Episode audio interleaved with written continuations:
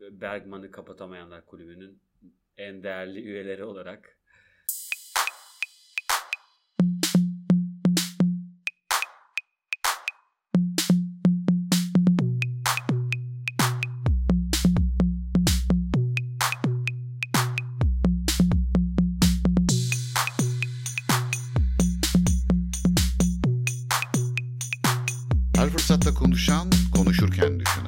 düşünürken mutlu olan anti sağduyunun sesi. Mental manevralar başlıyor.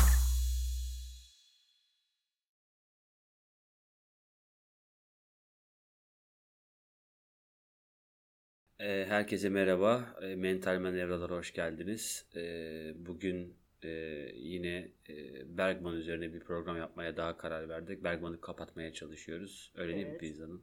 Kapatacağız Ee, bu sefer. Bergman'ı Kapatamayanlar Kulübü'nün en değerli üyeleri olarak Evet. Bergman konuşmaktan kendimizi alamıyoruz, doyamıyoruz. Ama en azından eee, burada RTS lisans öğrencilerine sesleniyorum ve de film tasarımı lisans öğrencilerine sesleniyorum. Hı hı. Hocanız Bergman'ı e, kısaca geçti mi bizim programı izlersiniz. Hiçbir sıkıntınız kalmaz diye tahmin ediyorum. Evet. Hatta fazlasıyla e, anlamış ve öğrenmiş olursunuz Bergman'la ilgili detayları. Kesinlikle. Öncelikle nasılsınız Birza Hanım iyi misiniz? İyiyim iyiyim teşekkür ederim. Sen nasılsın Emre Hocam? Ben de iyiyim. Teşekkür ederim. Sağ olun. Şimdi geçen programda daha önce 3 tane program yaptık Bergman'la ilgili ve bu son programımızın olmalı, olacağını düşünüyoruz. Evet. Benim çok umudum yok açıkçası son program olacağımıza dair ama e, bakalım. Bir başlayalım Biz- bakalım. Önceki programda nereden bahsetmiştik böyle bir özet geçebilir misiniz? Tabii. eminim bu özet geçme bile size çok keyif verecektir. çünkü. tamam hemen hemen geçiyorum. Şimdi e, Bergman'la ilgili yaptığımız küçük bir serinin son bölümüne geldik inşallah diye başlayayım. ne serinin? E, e, işte bu seri bir yap- seri yaptık ya. Sanki e, küçük ben- bir seri dediniz de Evet. onu Tamam. evet, ha, ona Evet, takıldım. ha. senin, evet. Ee, son bölümü inşallah bu. Şimdi e, şöyle başlayayım. E, inanç bir azaptır. Orada karanlıkta bir yerlerde e, olan ve olabildiğince yüksek sesle çağırsak da asla gelmeyen e, birini sevmek gibidir tarzı bir e, cümlesi olan adamla karşı karşıyayız. E, ve tabii bunu filmlerine yansıt, yansıtan bu adamı ne kadar konuşsak benim için azdır. A- aynen sizin için de öyle. Şimdi e, belki ayrı bir podcast de yaparız. Onu da sizinle bir konuşmak istiyorum. Çünkü gerçekten çok ünlü e, bir yönetmenden bahsediyor, bahsediyoruz. Şimdi kısaca hikayesinden bahsetmiştik. E, kitabı Büyülü Fener'den alıntılar yaptık.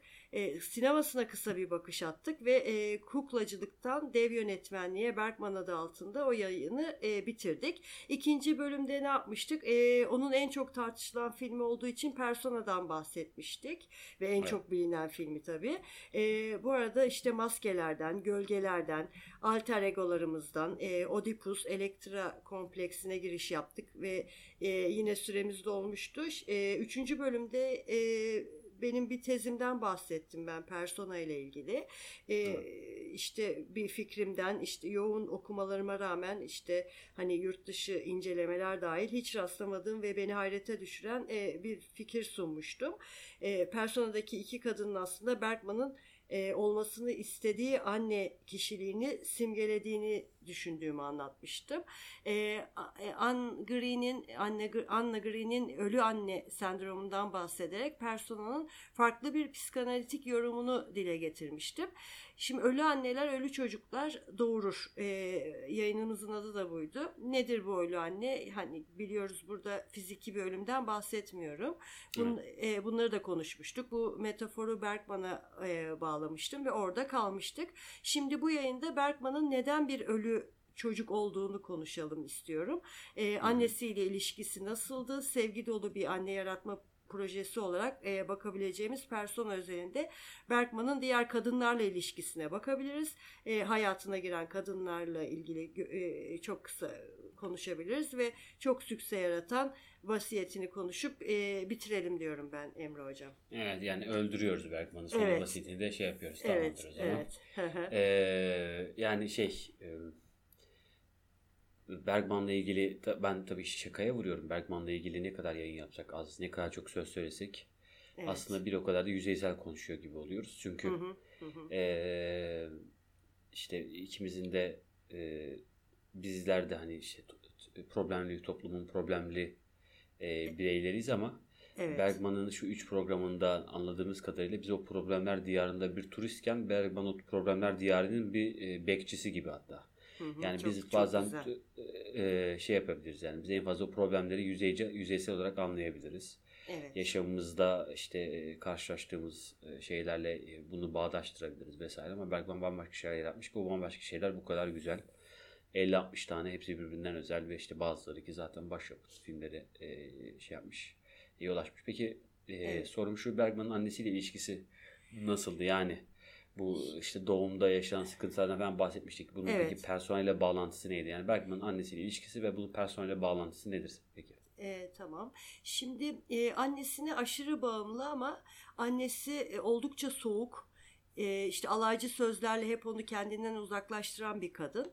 E, öfke nöbetleri geçiriyor Berkman sık sık. Hasta numarası yapıyor hatta ilgisini çekmek için annesinin. Bunun gibi Evet. pek çok yola başvuruyor ama hiçbirinde başarılı olamıyor. Yani Persona'daki Elizabeth gibi soğuk ve duygusuz bir kadın. Ee, ölü anne sendromunda sevgi nesnesinin kaybı ile anlam kaybolur. Bunu konuşmuştuk. Ee, Evet. Bu kayıp anlam egonun e, o hani e, düşlemsel ve e, entelektüel erken gelişimini de yapılandırıyor. E, Evet. ancak ne olursa olsun kişi e, yani burada Bergman aşk ilişkilerinde güçsüz ve kırılgan kalıyor. E, bu kişilerin doyumlu görünen bir profesyonel hayatı olabilir. Aynen Bergman gibi evlenip çocuk sahibi olabilir. Ama bir müddet sonra çatışmanın tekrarlandığını söylüyor Green bize. E, tedavilerde ölü, ölü anne tedavilerinde yani hastalar ölü bir ceset gibi divanda yatarlar ve ölü anneyi diriltme tedavileri uygulanır. Hmm. Ee, şimdi aynen personanın başında çocuğun sedyede yatması gibi.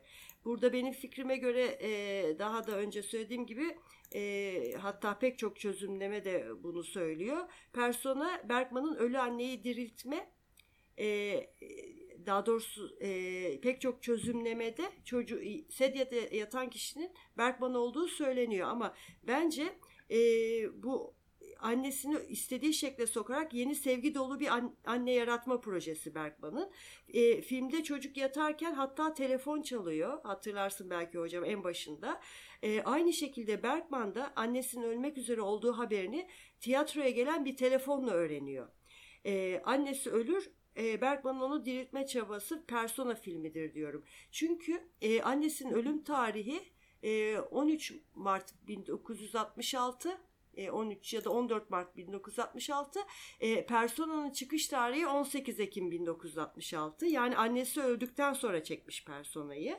Evet. E, Yani evet, şimdi Ma- Mart'tan Ekim düşünürsek bir de Persona çok uzun zahmetli çekilmesi olan bir film de değil. Evet Kurgusu da evet. çok zor olmamıştır. Kısacası yetişecek bir süre evet. gerçekten. Evet kısa bir film 85 dakikalık bir film zaten. Şimdi yani e, olmasını istediği şekilde annesini e, şekillendirdiğini düşünüyorum. Anne e, bu oradaki Anna ve Elizabeth karakterleri eşliğinde sonunda tek bir ka- e, kadın yaratıyor. E, şimdi de şöyle bir nokta var aslında. Persona filmini çekerken yakınlaştığı Liv Ullmann'la yani Elizabeth karakteriyle tutkulu bir ilişkiye de başlıyor e, sette. Ee, Evet. Bergman bunların her birini yani bunların her birini bir araya getirdiğinde vardığım sonuç aslında bu oluyor. Yani Elizabeth Bergman'ın annesinin bir kopyası Alma Bergman'ın olmasını istediği anne. Ee, şimdi Büyülü Fener'de şöyle bir şey söylüyor. Yarattığım kişiyle asıl olan kişiyi ayırmasını bilemediğim için diye bir cümlesi var. Ee, orada hem kendinden hem de annesinden bahsettiğini düşünüyorum. Ee, yani aslında onun Elizabeth'in özünde iyi ve sevgi dolu olduğunu, Anna gibi olduğunu ancak dış koşulların etkisiyle rol yaptığını, o da bir tiyatrocu zaten belirtiyor. İkisini birleştirerek istediği anne modelini yaratıyor. Annesinin mesleğiyle ilgili belki ben kaçırmış olabilirim. Annesinin mesleğiyle ilgili bir şey biliyor muyuz? Şimdi e, Büyülü Fener kitabında annesinin hemşirelik eğitimi aldığını öğreniyoruz. E, ve filmde almadı hemşire. Hemşire. Ee, evet hatta bu durumda ben e, doktorun anneanne olabileceğini düşünüyorum. Çünkü onu ölümden kurtaran kadın bebekken konuşmuştuk bunu. evet. Ee, doktor da onu evine yolluyor ya işte bir, bir nevi e, aynı şeyi yapıyor onu kurtulsun diye e, yazlık evine e, gönderiyor. Anladım. Hı hı. Anladım. Yani gerçekten de e, yani bu şekilde baktığımız zaman yani bunu daha önceden söylemiştik biz. Her büyük yönetmenin e, kariyerinde şey var zaten. e, nasıl diyeyim e, kendi iç, iç hesaplaşmasının Evet. e, böyle bir e, kurumsallaşması, kamusallaşması durumu gerçekten de var. Evet. Ama Bergman gibi gerçekten de e, içi dışı bir bir anlamda yani kendini bir teşhir nesnesi gibi sergileyen aslında iç dünyasını sergileyen kendini e, iyileştirmeye çalışan kendisine bir deva arayan e, böylece de dünyaya da bir deva arayan bir insanın Evet. Evet. e, şey olduğunu düşünebiliriz. Yani bu bu denli e, yoğun bir şekilde e, anne oğlu ilişkisini tekrar ettiği filminde bunu bir iyileştirmeye çalıştığını söyleyebiliriz. Bu anlamda bilmiyorum belki ben diğer yayınlarda söylemiştim ama söylediğimi de hatırlamıyorum. Roland Barthes e, annesiyle ilişkisinden bahsetmiş miydim e, geçen Yok. yayınlarda? Roland Barthes'ın şeyi vardır. Roland Barthes biliyorsunuz işte bu ünlü semiyolojinin önemli isimlerinden bir tanesi. Fransız e, düşünür. Kuramcı. Ben de şu kuramcı. Ben de şu anda şeyini çok kullanıyorum kendisinin. E, Bir aşk söyleminden parçalar kitabını işte yüksek lisans derslerimde kullanıyorum. Evet. Biçimsel olarak değerlendiriyoruz. Roland Barthes'in Yaz Günlüğü diye bir YKY'den çıkan yanlış hatırlamıyorsam bir kitabı vardı. Burada yine Roland Barthes'in annesinin ölümü sonrasında yaşadığı şeylerden e, Hmm. bahsediyor. Tabi burada annesinin fiziksel ölümü gerçekti yani çok iyi bir anne ve fiziksel olarak ölmüş bir anne. Evet. E, bunlar size anlattıkça aklıma bu geldi. Yani eğer bir e, anne oğul yani ne kadar şey olursa olsun ve anne oğul ilişkisiyle ilgili e, bir şeyler düşüneceksek aklımıza bu anlamda Bergman gelebilir, Barth gelebilir ki bunlar aslında düşünsel olarak da birbirine yakın insanlar. Evet. Evet. Peki şimdi şöyle bir durum var biliyorsunuz Persona'nın e, en başında filmin daha girişinde e, çocuk e, büyük bir kitap okurken görüyoruz. Bu Hmm. kitabın e, hani e, nedir e, alameti farikası? Evet, Film e, evet. hikayeyle bir bağlantısı nedir? Bununla ilgili birazcık konuşalım Çok istiyorum. güzel. Ondan hiç bahsetmemiştik Emre Hocam. Ee, iyi bir yere parmak bastınız. Şimdi e, ilk sahnede çocuğun okuduğu kitap yani Bergman'ın burada. E, Evet. zam- zamanımızın bir kitabı. Yazarı e, Lermontov, e, Rus Ler- Lermontov. E, Pechorin karakterini işliyor romanda. E, Lermontov da e, Rusya'da Pushkin'den sonra e, ikinci büyük şair olarak geçiyor. Bir tane de işte Hı. romanı var. Evet çok e, sevilen e, bir şair. Hatta Pushkin öldükten sonra dü- düelloda ölüyor Pushkin biliyorsunuz. E, öldükten sonra şairin ölümü diye bir şiir yazıyor ve bu, çok e, ses getiriyor. Onun üzerine o da ünleniyor işte bir sürü şiiri var ondan sonra. E, ama burada e, Pechorin karakteri diye kötü bir karakter. Soğuk, acımasız, e, alaycı, duyarsız bir adamı işliyor. E, hani burada ben e, şimdi kitabı okumadığım için çok bir şey söyleyemeyeceğim ama sanki aynı Bergman'ın annesi gibi bir karakter. O alaycılığı hep e, kitapta bunu anlatıyor zaten. Ya da belki de babası gibi bir karakter de olabilir. Çünkü hani iyice araştırmak lazım. Can yayınlarından çıkmıştı sanırım. E, hatta Ülkü Tamer'in e, çevirisiyle e, fakat alamadım daha kitabı. Abi Ee, Ülkü Tömer çevirisi de mükemmel bir çeviridir. Ülkü Tömer Evet, çevirisi. Yani evet, kesinlikle evet. almamız gerekir diye düşünüyorum. Kesinlikle e, o da listemde yani en kısa zamanda alacağım onu da. Ama e, yani sonuçta romanda soğuk, acımasız, e, dediğim gibi duyarsız ve alaycı bir adamla karşı karşıyayız. Muhtemelen burada ya bir anneye gönderme var e, ya da babaya gönderme var. E, şimdi Elizabeth çünkü an- anne olması daha büyük ihtimal gibi geliyor bana. Hani birey Elizabeth de çünkü filmde bireyci, bencil yapılı. Biliyoruz hani çocuğunu doğurmak istemiyor. Ee, başarısız kürtaj girişimi yaşıyor. Sonra oğlunu hiç sevmiyor. Ee, hatta kitaptan şöyle bir e, cümle hatırlıyorum. Benliğimde iki kişi barınıyor. Bunlardan biri tam anlamıyla yaşıyor, öbürü ise onu yargılıyor der Bergman. Yani burada yaşayan aslında Alma, yargılayan da Elizabeth. Anladım. Evet. Anladım. Yani bir şekilde eee, tırnak içinde ruhun ikiye bölünerek e, kendi kendine savaş verdiği bir durum. Kendi kendine savaş. Aslında şey çok enteresan bir şey. Yani e, ben hep işte bu konuşmalarımız sırasında bu dördüncü yayın e, konuşmaların sırasında şunu fark ettim. E, hem toplumda hem de bireyle çok ilgili yaşanılan bir travmayı ifade ediş biçimi. Yani bazı birçok insan örneğin ülkemizde bu travmaların ardından e, yapabil- birçok insanın yapabileceği şeyleri tahmin edebiliyorsunuz. Evet. İşte e, bu bunca travma işte anne sevgisi görmemek e, en başta olmak üzere işte ve işte bunu e, hayatına ve diğer ilişkilerine yansıtma durumu e, pek çok insanda şeye sebep olabilir. İşte ne bileyim e, toplumsal bir şiddete sebep olabilir. Gerçekten Hı hı. burada sanatın iyileştirici ve e, dinginleştirici özelliğini e, görüyoruz. Yani işte sanatla uğraşan bir insan e, her ne kadar e, hayatında yaşamında problem yaşasa dahi e, şey Evet. görmüyor. Ne derler? Yani bir, bir, bir şiddete bir şekilde başvurmuyor. Bu söz e, Freud'un sözü mü bilmiyorum. Ki işte taş atmak yerine küfretmeyi seçen insan medeniyetin kurucusudur. Yani bu böyle Hmm. geçiyor ama gerçekten araştırmadım. Evet. Ama burada şimdi burada küfür etmek derken aslında bir şekilde kendimizi e, pasifize etmekten bahsediyorum. Ben yıkmak değil de kendimizi pasifize ederek enerjimizi boşaltmaktan bahsediyorum. Kesinlikle. Yani Bergman'ın da burada kocaman boşalan bir enerji var. Bu, bu enerjinin boşalması enerjinin heba olduğu anlamına gelmiyor. Yani gerçekten de enerjisini hani hat en az heba etmiş insan olarak düşünebiliriz Berg- Bergman'ı bu anlamda. E, çünkü ortaya çıkan sonuçlar e, birbirinden lezzetli sonuçlar. Kesinlikle. Ee, bu da işte şeye geliyor konu işte her anne kompleksine sahip işte erkek çocukların ileride Bergman Hmm. olmaması mevzuna geliyor. Yani evet, e, evet, biliyorsunuz mükemmel bir anne tarafından büyütüldüm. evet. Ee, ve işte benim yaşamım e, annem yollu benim yaşamım her şey benim önüme çok kolay bir şekilde ve çok rahat bir şekilde getirildi.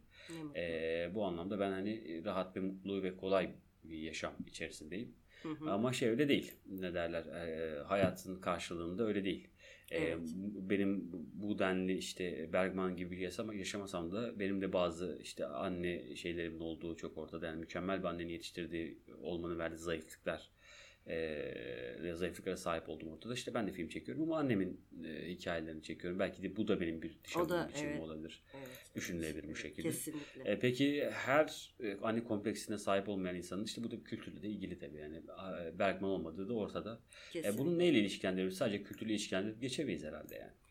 Evet. Şimdi aslında e, bu Jung'un e, arketipler kitabı var. Onun bir kere hani eğer okunmadıysa kesinlikle okunmasını tavsiye ederim. Kesinlikle şeydir işte bu anne arketipi, yapay anne, doğal anne mevzu falan. tabii Evet, ki. evet, Çok önemlidir işte bu doğal anne, doğayla ilişkilendirilmesi vesaire bunlar fevkalade önemli şeyler. Yani insanın Aynen.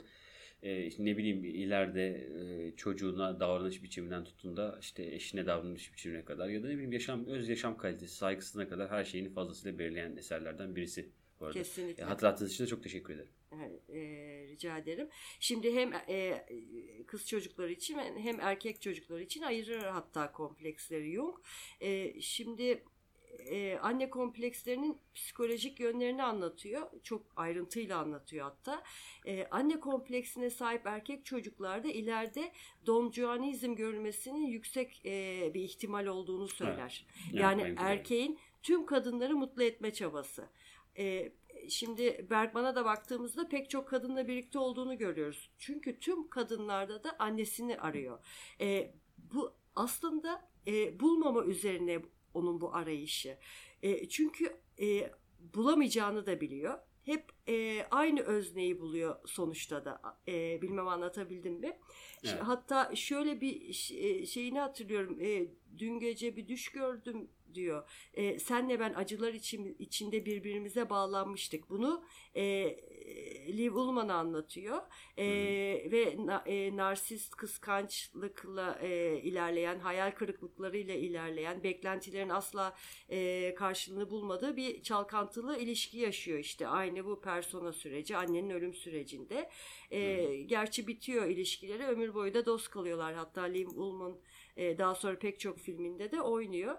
Yani Evet. bir nevi nasıl diyeyim e, şey gibi sanki tükenmez kalem izini kurşun kalem silgisiyle silmeye çalışıyor e, Bergman. İşte çok bu don, Don Juanizm böyle bir şey. Anneden gelmeyen sevgiyi bir başkasından e, bulmak imkansız çünkü. E, filmde de Elizabeth de Jung'un anne kompleksine sahip aslına bakarsak. Çocuk istemiyor. işte annelik görevlerini dayanılmaz görüyor. E, kendi anneliğin yeri olmadığını düşünüyor ve öyle bir ilgi alanları yaratıyor ki kendisinde e, anneliği hep ekarte edebilsin. E, rahim olarak anneye direnç ediyor buna Jung. E, aslında herkes belki bunun farkında farkına varıyor varıyordur bir, bir türlü ama e, çok da derin bir konu. E, hani çok da benim tartışabileceğim bir konu değil aslında bu. E, persona özelinde bakarsak ve Bergman özelinde onun e, biraz donjuanizm e, problemi olduğunu görüyoruz.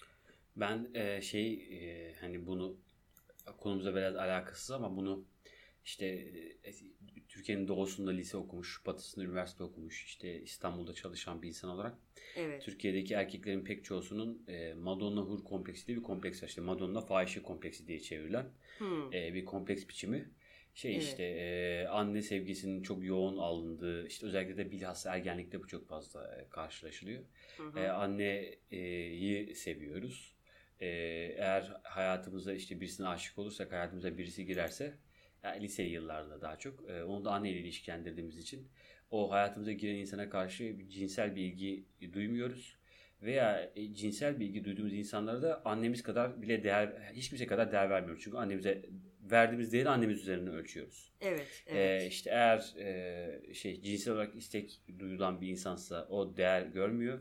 Değer gören bir insansa da cinsel olarak istek duymuyor. Çünkü öğretilmiş olan şey anneye karşı cinsel bir istek duyulmaz vesaire. Evet. evet. Ee, siz bunu söyleyince aklıma geldi. Yani aslında konudan tamamen alakasız ama ben bunu e, defalarca gözlemlediğim için işte e, hem yaşıtlarımda hem etrafımda hem de kendimde belki e, gözlemlediğim için e, bunu net bir şekilde söyleyebilirim diye düşünüyorum. E, peki şu Bergman'ın son e, çok ses getiren vasiyetinden biraz bahsedelim ve ufak ufak programı kapatmaya başlayalım eğer sizin için tabii uygunsa. Tabii tabii ki. Şimdi e, ne dedik? Hayatın en büyük eksikliği annesi. E, ilk hayatına girmesi gereken kadınken işte 9 ay hatta güçlü bir bağla bağlanıyorsun anneye. E, fakat işte doğuyorsun ondan sonra çok e, büyük bir travma anne kaybı yaşıyor Bergman.